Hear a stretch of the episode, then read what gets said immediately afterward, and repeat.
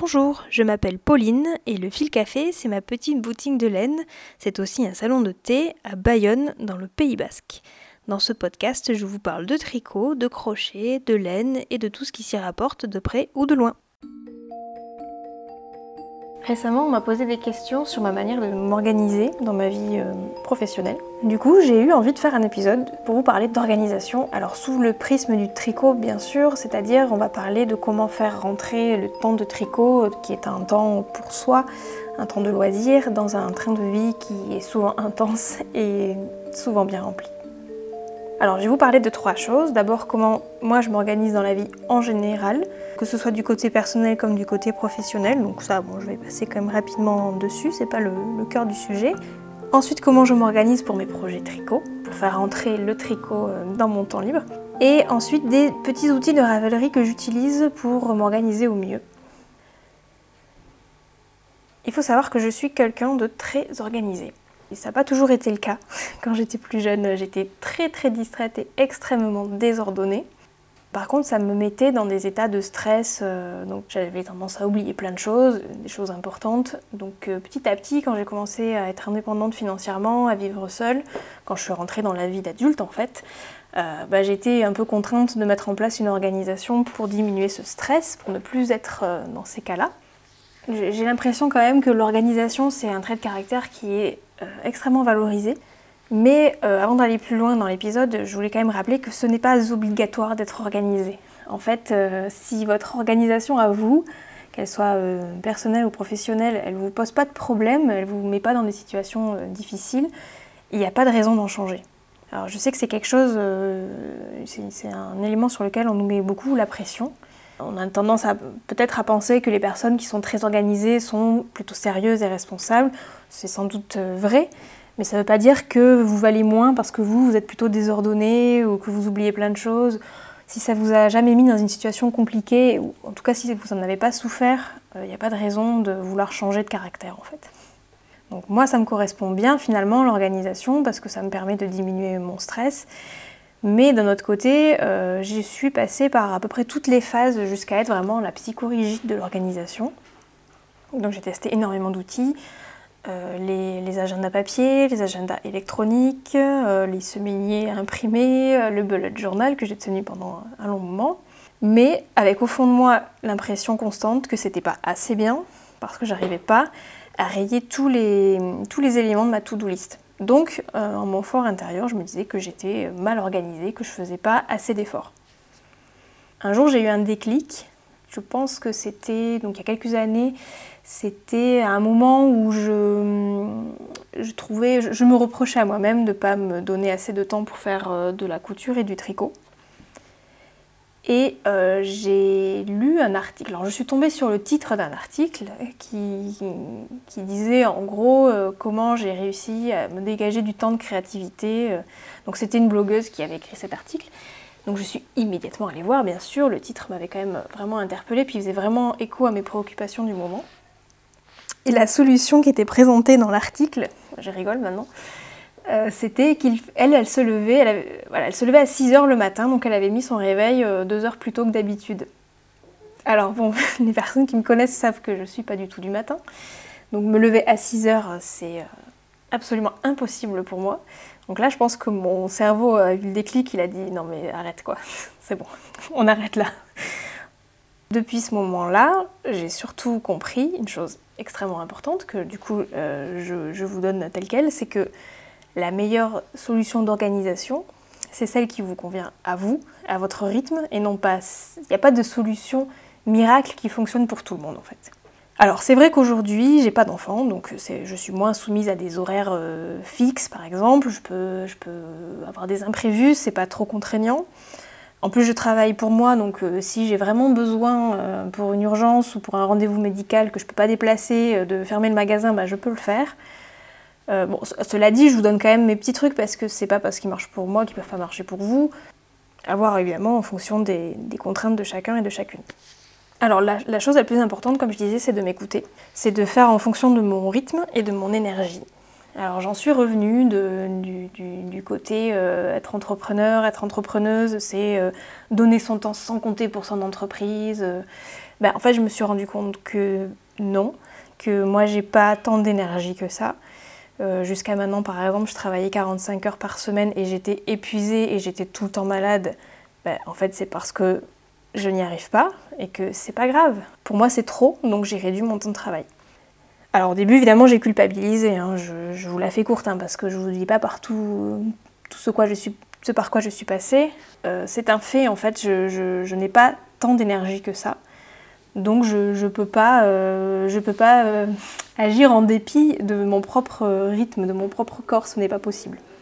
Et j'ai aussi compris quelque chose d'extrêmement important, c'est que donc j'ai mon temps de travail, j'ai le temps de trajet pour aller au travail, et tout ce qui reste, c'est du temps libre. Mais en fait, ce n'est pas possible, parce que dans le temps libre qui reste, euh, il y a forcément des choses euh, qui sont de l'ordre de la contrainte, comme les tâches ménagères, euh, les rendez-vous divers et variés, rendez-vous médicaux, mais du coup, pour mon cas aussi des rendez-vous professionnels. Et du coup, moi j'avais tendance à dire, bon ben voilà, je travaille, alors maintenant c'est 39 heures par semaine, j'ai 5 heures en tout de temps de trajet dans la semaine, et dans tout ce qui reste, bah quand même j'ai deux jours, presque trois jours, enfin deux jours complets et deux matinées de temps libre, comment ça se fait que j'ai l'impression de, jamais avoir de temps pour moi?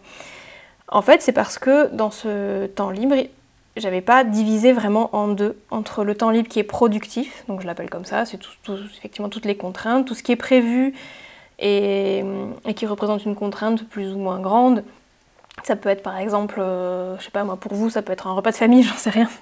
Mais, euh, mais bon, en tout cas, c'est pas un temps libre, vraiment libre, où vous êtes chez vous et vous demandez là, à l'instant T, ce que vous avez envie de faire maintenant. Et moi, j'ai besoin des deux parce que j'ai aussi envie que chez moi, ça soit propre. Euh, j'ai aussi envie d'avancer dans la vie, de, de mettre, de, de, mener mes projets à bien. Donc euh, j'ai besoin des deux, mais j'ai besoin des deux dans certaines proportions, et ça il m'a fallu un petit peu de temps pour le comprendre, mais maintenant je sais que c'est à peu près moitié-moitié. Donc je m'organise en fonction, c'est-à-dire que si par exemple tout le dimanche je suis pas là parce que euh, euh, j'ai une journée professionnelle quelque part, bah, le lundi je me mets pas de rendez-vous, je me mets pas de tâches ménagères, ou alors enfin si je m'en mets forcément, mais je fais vraiment le strict minimum. J'adapte toujours en fonction en, fonction de ça. Donc c'est vraiment une répartition 50-50. Donc si vous avez l'impression peut-être d'être un peu dépassé dans votre vie, ou de jamais avoir du temps pour vous, ou de jamais, euh, avoir le temps de mener à bien tous vos projets, ben peut-être essayer de faire comme moi, c'est-à-dire euh, essayer de lister euh, quelles sont vos contraintes, quelles sont vos envies. Moi je sais que j'avais noté à ce moment-là que je voulais avoir au moins deux heures de couture dans la semaine quand j'avais fait ça la première fois, mais j'avais, pas le même travail, donc c'était différent. Mais voilà, quels sont vos objectifs, vos priorités, et euh, sachant, en gardant toujours à l'esprit que tout ça, ça peut être chamboulé du jour au lendemain parce que vous avez euh, une semaine très intense au boulot, que vous êtes fatigué, que le week-end vous n'avez pas envie de faire euh, telle ou telle chose que vous aviez prévu. Voilà, il faut quand même laisser aussi beaucoup de place à l'imprévu. En tout cas, une chose hyper importante que je souhaite rappeler, c'est que si une solution d'organisation ne marche pas pour vous, ce n'est pas parce que vous êtes une mauvaise personne qui ne sait pas s'organiser. N'écoutez pas cette petite voix dans votre tête qui vous répète ça. C'est parce que cette solution n'est pas adaptée à vous et à votre rythme. Alors maintenant, je vais parler un petit peu plus en détail de comment je m'organise pour le tricot.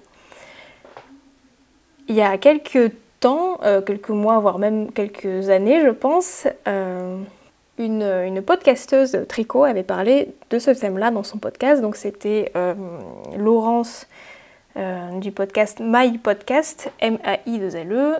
son pseudo sur Instagram c'est Lolacha, c'est lo.la.chat. Je mettrai tout ça dans les notes évidemment. Euh, donc elle avait parlé de ça dans son podcast et elle avait ouvert un fil Ravelry pour que les gens puissent amener leurs témoignages sur comment ils arrivaient à trouver du temps pour tricoter dans leur organisation euh, personnelle. Donc je vous mettrai les liens de tout ça parce que la discussion est hyper intéressante. Même si elle date un peu, c'est un sujet qui est tout à fait intemporel, donc euh, je vous engage à aller lire tout ça. Alors comment moi je fais personnellement? Donc je parlais à l'instant du temps libre vraiment libre, du temps libre productif, etc. Euh, moi, le tricot, pour moi, c'est quelque chose que je fais sur mon temps libre vraiment libre. Mais l'avantage du tricot par rapport à la couture, c'est que c'est extrêmement nomade. Donc, euh, alors évidemment, quand c'est des petits projets, hein, je ne vous parle pas du, manteau tricoté euh, qui prend énormément de place, ça forcément, ça ne l'est pas. Mais euh, moi, mon tricot, du coup, je l'emmène partout, mais j'en fais aussi beaucoup chez moi sur mes plages horaires de temps libre, vraiment libre. Donc, grosso modo, ça va être bah, le soir après le boulot. Moi, je rentre, il est pas loin de 20h, il faut faire à manger. Euh, donc c'est pas là que je, prévois des choses à faire, c'est vraiment euh, un temps euh, plutôt calme chez moi où je, je réfléchis pas à l'avance à ce que je vais faire. D'ailleurs quand je réfléchis à l'avance à ce que je vais faire, si je le note pas quelque part, j'oublie parce que vraiment ma première envie quand je rentre chez moi c'est de me poser et d'être tranquille et loin des contraintes et des trucs du quotidien. Donc à ce moment-là, après manger, ce que j'aime bien faire, c'est me poser devant la télé, regarder un épisode de série avec mon copain et je tricote. Alors bien sûr, étant donné que je tiens une boutique de laine, euh, bah, je tricote aussi euh, sur mon lieu de travail. Donc euh, là aussi, ça rentre dans le cadre d'une organisation bien précise. Parce que j'ai appris à m'organiser selon, toujours selon mon rythme. j'ai remarqué, à force d'observer un petit peu comment je fonctionnais, que le matin, je suis très efficace sur tout ce qui est urgent et important. Donc payer les factures, répondre aux mails euh, m'occuper des petites choses qui prennent pas trop de temps mais qui sont un peu pénibles à faire. Donc ça, je le fais entre 10h et midi. Ensuite, je mange. Alors même si le magasin reste ouvert, je m'offre quand même une pause déjeuner pendant laquelle je tricote jusqu'à à peu près 14h. Après, euh, je suis euh, plus apte, après 14h sur la digestion, je suis plus apte à me lancer dans des projets un peu plus longs, donc qui sont importants mais pas urgents. Donc ça va être par exemple euh, bah, enregistrer un podcast. Alors avant de l'enregistrer, bien sûr, je l'écris, enfin je, fais plein de recherches, voilà, donc il y a aussi tout ce travail préparatoire, il y a d'écrire des articles de blog, de préparer par exemple des commandes parce qu'il faut que je fasse un peu l'inventaire du stock qui me reste pour voir ce qu'il faut que je commande, donc ça ça prend un peu de temps et je le fais généralement à ce moment-là aussi. voilà, réfléchir à des, axes de développement, que ce soit en communication ou, sur plein d'autres sujets, voilà, réfléchir à l'avenir, euh, essayer d'organiser un peu les choses. Euh, voilà, ce, début d'après-midi, là, c'est généralement le moment où je fais ça. Et ensuite, alors tout dépend de combien de temps ça me prend et de, la motivation que j'ai et de l'enthousiasme du cœur à l'ouvrage que je mets. Mais en gros, vers 16-17 heures, euh, généralement, je, m'essouffle un petit peu, et euh, c'est souvent à partir de 17h que là, euh, bah, je suis moins efficace. Euh, je suis plus distraite. Je remarque que par exemple, quand je me lance sur un sujet de réflexion, bah, je pars très vite à droite à gauche et j'arrive plus trop à me concentrer. Donc bah, ça sert à rien, j'arrête. Et là, à ce moment-là, ben, je fais des trucs plus. comment dire moins importants et moins urgents des trucs qui me font un peu plaisir, par exemple. Donc ça va être bah oui, de tricoter, euh, de, réfléchir à des petits détails pour la boutique, euh, des, petites choses moins importantes. Euh, voilà. Je fais pas mal ce découpage important et urgent, important, pas urgent, pas important mais urgent. voilà, tous ces trucs. sachant que, évidemment, la priorité c'est de faire ce qui est important et urgent mais euh, je peux pas faire que ça toute la journée, voilà, parce que j'ai un rythme vraiment précis et que, euh, et que je suis plus efficace à faire ça le matin euh, qu'à un autre moment dans la journée. Ensuite, donc le tricot, c'est un loisir, euh, donc il y a une notion de plaisir là-dedans. Et j'ai fini par comprendre un petit peu tous les mécanismes qui actionnent chez moi le plaisir ou la frustration par rapport au tricot. Donc le plaisir, évidemment, c'est de commencer un nouveau projet, ça je pense qu'on est toutes pareilles. Euh, et il y a aussi le plaisir de terminer un projet. voilà, ça aussi c'est important. J'aime bien faire des échantillons aussi, les laver, voir comment ils réagissent. Euh, voilà, donc ça c'est tout à fait curieux parce que la plupart des gens n'aiment pas trop faire ça. Et d'un autre côté, ben, il y a la frustration. La frustration, c'est euh, au milieu d'un projet quand ça prend un peu de temps. Par exemple, quand vous avez euh, fait un pull en raglan à partir de l'encolure vers le bas, euh, donc quand vous avez séparé les manches du corps et que vous commencez vraiment le corps, la mer de Jersey, là c'est toujours un peu frustrant. Là sur la couverture que je viens de terminer, bah, c'est pareil, il y a un moment où bah, on est au milieu, c'est tout le temps le même point, tous les rangs en vert, il y a un petit motif à faire, euh, c'est, euh, ça n'avance pas, c'est hyper frustrant. Mais il y a aussi une frustration euh, qui est très importante, c'est la frustration d'avoir plein de projets commencés et pas terminés. Donc je sais pas si vous voyez où je veux en venir, mais en gros, je me rends compte que si je m'écoutais, si, je m'écoutais sans me projeter plus loin, euh, une fois que j'arrive à ce moment de frustration au milieu d'un projet qui est un peu long, euh, je commencerai autre chose. Mais le problème, c'est que tout ça, ça va déboucher sur une autre frustration qui est encore plus grande, c'est que je vais avoir plein de projets commencés et aucun de fini. Donc j'essaye de garder cette vision à long terme et de me dire, là c'est frustrant maintenant parce que je suis au milieu d'un projet et que ça m'intéresse moins, mais je vais être hyper contente quand il sera fini et je vais être encore plus contente après parce que je vais en commencer un nouveau. Et entre les deux, même, je vais faire un petit échantillon et j'aime bien faire ça. Donc je marche un petit peu, euh, c'est un peu la, carotte au bout du bâton, quoi. Euh, et, euh, mais bon, ça marche bien. Mais c'est vrai qu'il y a toujours cette petite phase de ralentissement et de frustration au milieu d'un projet que parfois j'ai du mal à dépasser. et parfois j'arrive à me trouver de bonnes excuses, notamment quand par exemple un projet devient trop volumineux. Donc bah, pour reprendre le cas de la couverture, euh, c'est arrivé parce que c'est vrai que dans mon sac de tricot, bah, elle, commençait à prendre beaucoup de, elle commençait à prendre beaucoup de place, elle était quand même assez volumineuse. Donc euh, bah, j'ai eu envie à un moment de monter un autre projet plus petit que je peux emmener par exemple dans une salle d'attente quand je, vais à un rendez-vous médical ou autre. Euh, bon, alors ça, je voilà, j'essaye de me limiter par rapport à ça. Je m'interdis pas de le faire, mais c'est vrai que je me limite à des petits projets. Cela dit, là par exemple, pour commencer la couverture, j'ai arrêté un gilet.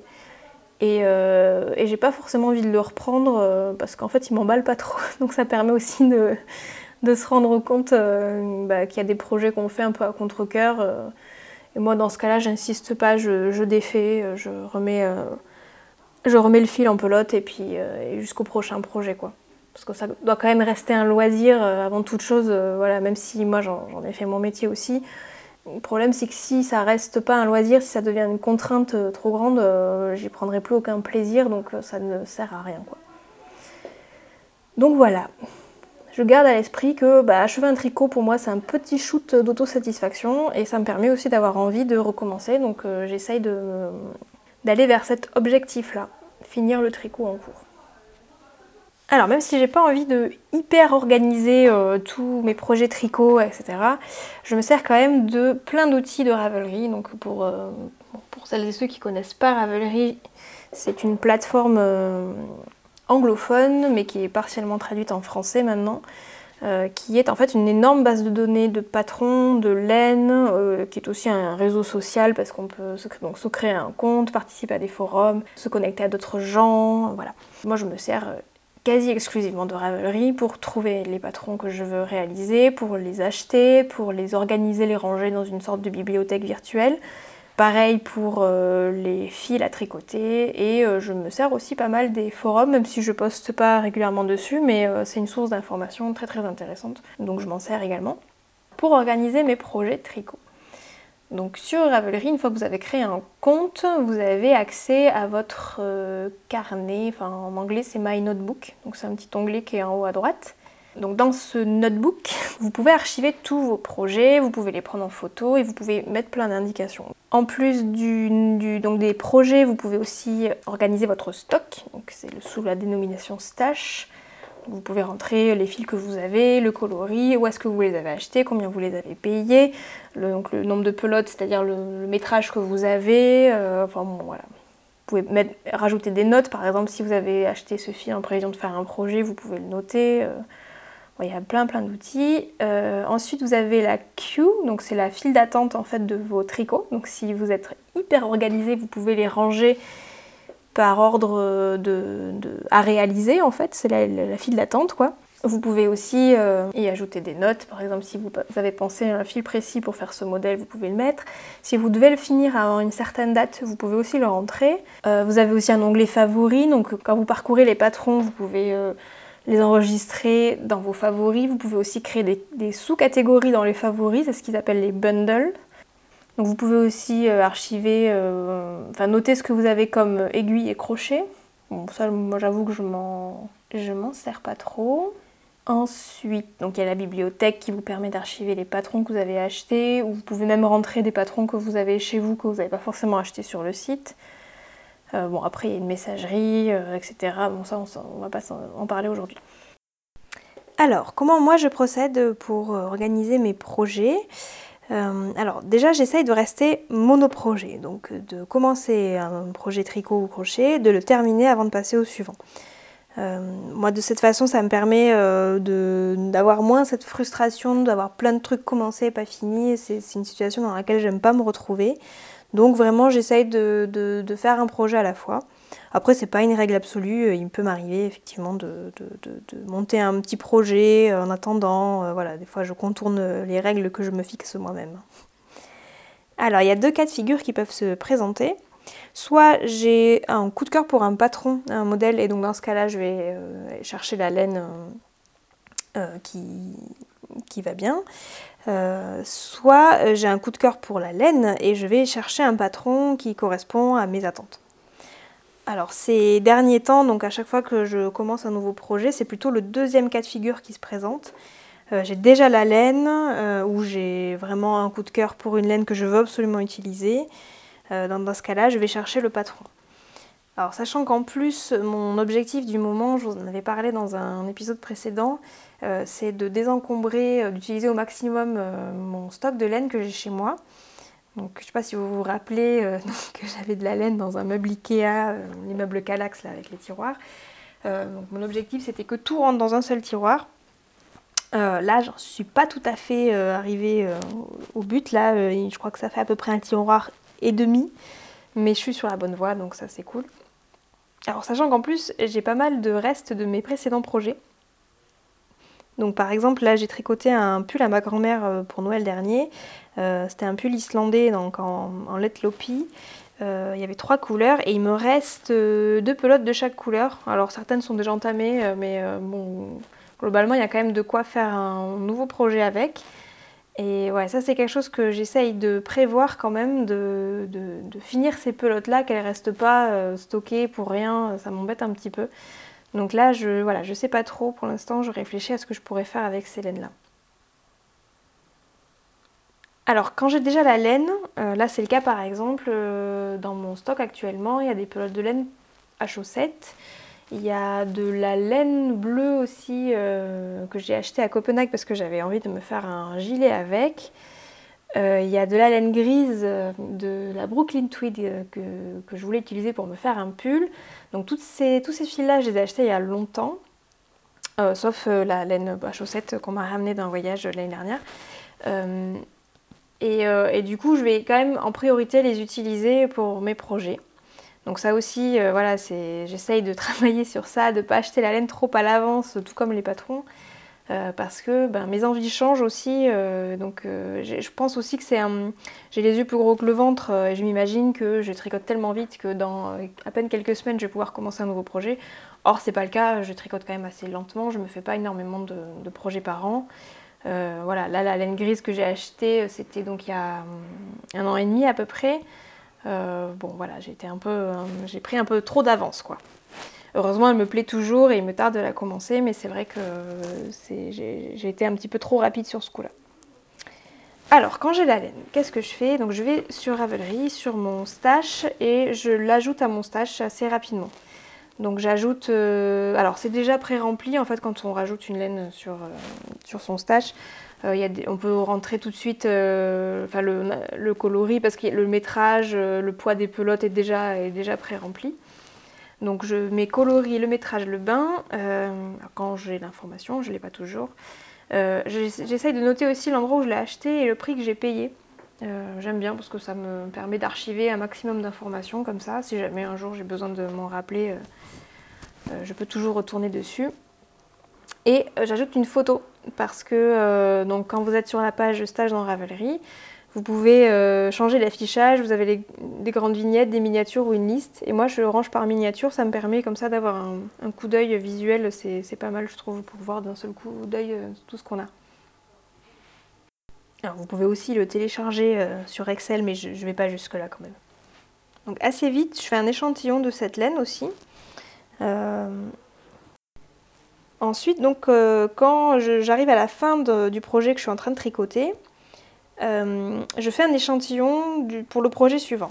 Donc avant, avant d'avoir fini, je fais mon petit échantillon, je le lave, je le sèche, enfin je le laisse sécher pendant quelques jours. Et une fois qu'il est sec, je le mesure euh, vraiment euh, avec précision.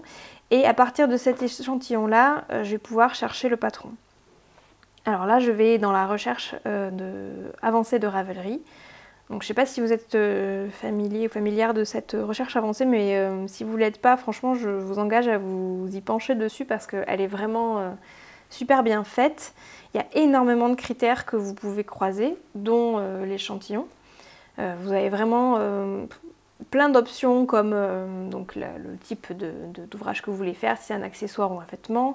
Mais à l'intérieur de vêtements, vous avez plein de, sous-catégories. Donc si c'est plutôt un gilet, plutôt un pull, vous pouvez rentrer donc l'âge, vous pouvez rentrer l'aisance si vous voulez quelque chose d'un peu ample ou pas. si c'est un modèle que vous voulez faire à deux couleurs, à trois couleurs, à une seule couleur, le point que vous voulez utiliser. Enfin, il y a vraiment plein, plein, plein, plein de critères que vous pouvez rentrer. Et euh, généralement, euh, on peut. Euh, alors là, je crois qu'actuellement, il y a plusieurs centaines de milliers de patrons sur Ravelry. Donc on part de loin, il y a vraiment énormément de résultats possibles. Donc plus vous filtrez et plus vous allez vous rapprocher de ce que vous voulez précisément. Et en dernier lieu, ce que je fais si vraiment je trouve qu'il y a encore trop de résultats dans ce que je cherche, c'est que j'ai préalablement ajouté en favori des designers et designeuses que j'aime bien, dont j'aime bien le travail. Et du coup, je peux restreindre ma recherche au modèle de mes designers favoris. Donc ça permet de filtrer encore un petit peu euh, voilà ce que j'ai. Et euh, si vous avez beaucoup beaucoup de modèles dans votre bibliothèque personnelle sur Ravelry, vous pouvez aussi euh, mettre, cocher la case présente dans ma bibliothèque. Donc de cette façon, vous aurez les patrons que vous avez déjà en stock et qui seraient susceptibles de combler vos attentes. Alors ensuite, quand, quand je pense avoir trouvé le patron qui me plaît, je l'ajoute à mes favoris. Je ne l'achète pas tout de suite. J'attends vraiment d'avoir fini le projet que je suis en train de faire. Alors dans mes favoris, euh, j'ajoute aussi pas mal de choses comme des, idées pour euh, des trucs que je veux faire pour le magasin. Euh. Donc dans les favoris, je fais souvent du tri. J'aime pas non plus, là c'est pareil, garder trop trop de favoris. Là j'ai fait un tri très récemment, j'avais 160 éléments dans mes favoris, donc j'ai diminué je crois de moitié. Euh, voilà, parce que j'ajoute des, pulls par exemple que j'aime bien pour plus tard, euh, et puis je change de goût, je change d'avis, donc euh, après ils me plaisent plus, donc dans ce cas-là je les garde pas dans mes favoris, j'aime pas trop ça. Donc si j'ai trouvé le modèle absolument parfait, que je suis sûre de ne pas changer d'avis, à ce moment-là je l'ajoute directement à ma file d'attente, donc à la, à la queue, mais j'achète toujours pas le modèle. Euh, et dans la file d'attente, je peux déjà le relier à la laine que je veux utiliser, donc la laine de mon stage, et je peux ajouter des notes, euh, par exemple, si je veux apporter des précisions sur euh, l'échantillon que j'ai fait. voilà. Et quand j'ai vraiment fini le projet que je suis en train de, terminer, à ce moment-là, j'achète le patron. Mais vraiment au dernier, dernier, dernier moment, parce que je change d'avis très souvent et je change de goût aussi, et que voilà. Il peut y avoir aussi une sortie d'un patron toute récente que j'ai vraiment envie de faire, donc ça peut changer au dernier moment. J'ai pas envie d'acheter à l'avance un patron, donc je l'achète vraiment euh, au dernier moment. Donc une fois que j'ai acheté le patron, je l'imprime euh, sous forme papier parce que j'aime bien avoir l'exemplaire papier pour pouvoir gribouiller dessus, annoter, rajouter des trucs, barrer, surligner. Enfin moi je suis très euh, intime gribouillage quoi. J'en mets une copie en PDF dans mon téléphone aussi parce qu'on sait jamais. Des fois j'oublie de prendre mon patron, des fois j'ai besoin de, consulter rapidement un truc euh, sur euh, quand je suis par exemple je sais pas moi dans une salle d'attente ou dans le bus euh, j'ai pas envie de sortir le patron de chercher la page je vais directement sur le PDF dans le téléphone. Et je l'ajoute aussi à ma bibliothèque sur Ravelry. Comme ça je peux le, retrouver plus tard si j'ai besoin. Donc j'essaye de faire en sorte que les patrons ne restent pas trop trop longtemps dans ma file d'attente et qu'il n'y ait pas trop trop de patrons non plus dedans. Donc j'essaye de limiter à un voire deux. Euh, c'est comme ce que je fais un peu au magasin euh, quand je m'organise pour la semaine avec ma liste de choses à faire. Euh, je note des, trucs qui sont vraiment qu'il sera possible pour moi de faire cette semaine-là. Je me fais une liste de choses à faire qui est réaliste, c'est-à-dire des choses que je vais vraiment avoir le temps de faire. Et si jamais bah, j'ai plus de temps que prévu, à ce moment-là, je rajoute des choses. Mais j'essaye de fonctionner un peu, un peu comme ça. Alors une fois que j'ai le patron, une fois que j'ai tout ce qu'il faut, à ce moment-là, je vais donc dans la, file d'attente et je clique sur Start Project. Donc c'est pour, euh, pour commencer le projet. Dans ce cas-là, il s'ajoute automatiquement à ma page de projet. Et assez rapidement, j'y ajoute une photo. Donc c'est comme pour le, le stash, en fait, euh, j'aime bien avoir euh, d'un seul coup d'œil tous mes projets qui s'affichent. Alors par défaut dans Ravelry, le classement, c'est que d'abord vous avez les projets en cours. Ensuite, les projets terminés par ordre euh, du plus récent au plus ancien. Ensuite, les projets en hibernation. Et en dernier, les projets qui ont été défaits. Donc, c'est ce qu'ils appellent frogged. Euh, moi, j'aime bien ce classement. Je le garde tel quel. Vous pouvez vous le changer, bien sûr. C'est comme vous voulez. Et alors, une fois qu'il est commencé et qu'il est affiché dans mes projets en cours, il y a un outil que j'aime beaucoup sur Ravelry. C'est la petite barre de progression. C'est un outil qui est très très pratique euh, pour, pour gérer la frustration sur laquelle on tombe quand on est au milieu d'un projet qui prend un peu de temps. Euh, donc cette barre de progression, en fait, c'est vous qui la remplissez au fur et à mesure et vous notez bah, le pourcentage d'avancement de votre projet. Donc vous pouvez le faire directement sur la vignette ou vous rentrez dans le projet et c'est en haut à droite, vous pouvez le modifier. Alors il y a plusieurs façons de calculer le pourcentage d'avancement. Euh, ça peut être par exemple, euh, si vous savez le métrage final que vous devez utiliser, bah, vous pesez votre laine au fur et à mesure, vous savez combien vous avez utilisé. Euh, pour la couverture que j'ai fait récemment là pour mon neveu, euh, je mesurais la hauteur parce que je savais que je voulais arriver à 80 cm de hauteur, donc du coup, bon, bah, voilà, au fur et à mesure, je mesurais. Euh, là, pour le châle que je suis en train de faire actuellement, c'est un peu plus compliqué parce que je ne sais pas exactement combien de métrage je vais utiliser. Et c'est un triangle euh, qui est de plus, donc euh, je pars de, la pointe en bas, donc j'augmente à chaque fois. Donc la hauteur n'est pas vraiment significative parce que les, enfin, c'est pas proportionnel en fait au métrage. Comme mes rangs sont de plus en plus grands, euh, c'est un peu compliqué à calculer. Donc du coup, j'ai fait un calcul par rapport à l'air du triangle. Donc l'air que je suis censée obtenir et l'air que j'ai déjà fait. Donc l'air d'un triangle, base fois hauteur divisé par 2. Et euh, donc de cette façon, je peux calculer. Donc là, je sais que je suis à peu près à 50%. J'ai fait pas mal de hauteur, mais du coup, il me reste aussi beaucoup de largeur à finir. Donc euh, voilà. Dans de rares cas, c'est indiqué sur le patron. Euh, c'était le cas par exemple de mon gilet aube de fil d'hiver qui indiquait à la fin de chaque section le pourcentage d'avancement du projet. Donc c'est assez rare, c'est la première fois que je voyais ça, mais en tout cas c'est super parce qu'au moins on n'a pas besoin de calculer. Surtout que pour un pull, c'est pas non plus euh, hyper pratique euh, pour calculer, à part avec le métrage, bon, c'est pas trop. Alors il y a un dernier petit truc euh, si vous voulez vous organiser encore plus sur Ravelry, c'est les tags sur les projets, donc les mots-clés que vous pouvez ajouter vous-même. Et il y a un, un moyen en fait d'ajouter des tags. Donc par exemple, je l'ai fait pour la layette. Donc quand je fais un projet de layette, je rajoute le tag layette sur mon projet. Et ça bascule automatiquement dans un onglet. Donc quand je suis sur ma page projet, j'ai plusieurs onglets et il y a un onglet layette où automatiquement se rangent tous les projets qui ont comme tag le mot layette. Euh, ça, ça vous permet de les retrouver d'un voilà, seul coup d'œil plus facilement. Sachant que sur Ravelry, vous pouvez aussi dans vos projets faire une recherche avancée, parce qu'en fait, vous pouvez faire une recherche avancée dans toutes les pages de Ravelry, sur à peu près tout, parce que Ravelry est formidable et voilà. Ce sera le mot de la fin. voilà, j'espère que cet épisode vous a plu. N'hésitez pas à me dire comment vous vous organisez pour euh, vos projets tricot. Est-ce que vous utilisez Ravelry ou non? Est-ce que vous utilisez d'autres méthodes? Est-ce que vous n'utilisez aucune méthode? Et euh, moi, je serais très contente de lire tout ça et je vous dis à bientôt pour un prochain épisode.